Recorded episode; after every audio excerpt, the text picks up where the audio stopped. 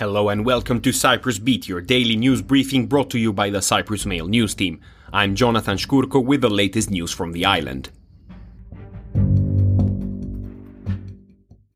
First up, President Nikos Christodoulides on Sunday paid an impromptu visit to Ayios Dhometios and specifically to the area of Maria's House in the buffer zone to inspect measures taken following a Turkish incursion last week. Government spokesman Konstantinos Letymbiotis said the visit was not planned and that the president had gone to see if the measures announced earlier this week were being implemented. He added that Christodoulides also spoke with residents in the area. During his visit, the president said he came to see for himself what has happened, the violation that has been done by the occupying army, but more to talk to the people and the residents of the area. Earlier asked about the arrival of a UN envoy for the Cyprus problem, Letymbiotis added that there was something new, but that the announcement of the individual is expected soon, as per a discussion Christodoulides had with the UN Secretary-General Antonio Guterres at the COP28 summit on climate change earlier this week in Dubai. On Friday, Christodoulides had met Guterres and the two discussed the issues in Ayios Dhometios, with the president also informing him that it was necessary to have the UN envoy appointed as soon as possible. Moving on, the government will announce when automatic fire extinguishing systems for buses will be acquired, following a school bus fire last week. The fire occurred on a bus taking students to school in Aglantzia in Nicosia on Friday. No one was hurt in the accident as the bus driver had managed to help evacuate all the children after the engine caught fire. In an announcement on Sunday, the Transport Ministry said it will announce when the automatic fire extinguishing systems will be acquired.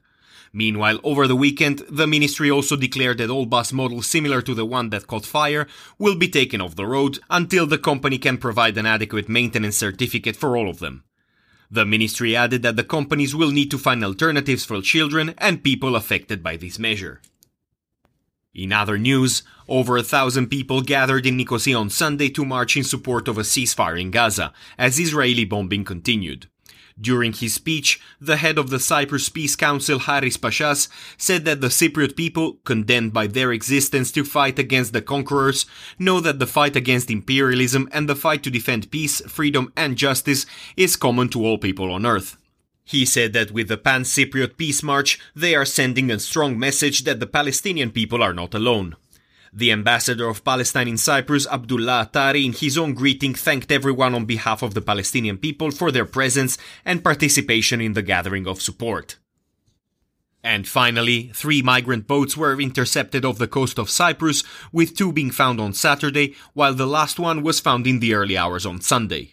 All 3 of the boats were spotted off Cape Greco, with the first carrying 54 individuals, 13 of whom were children, while the one on Saturday had 97 migrants, and the last one, found an hour after midnight, had 101 people aboard.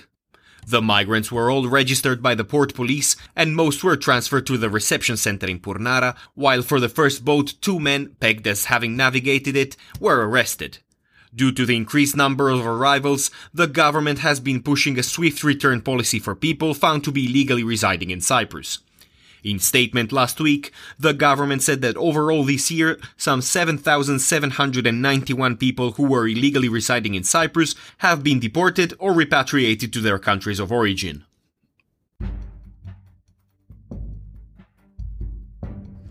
And that is all we have time for today. Thank you for listening. Cyprus Beat will return tomorrow. For more news, analysis and content, please visit cyprus-mail.com.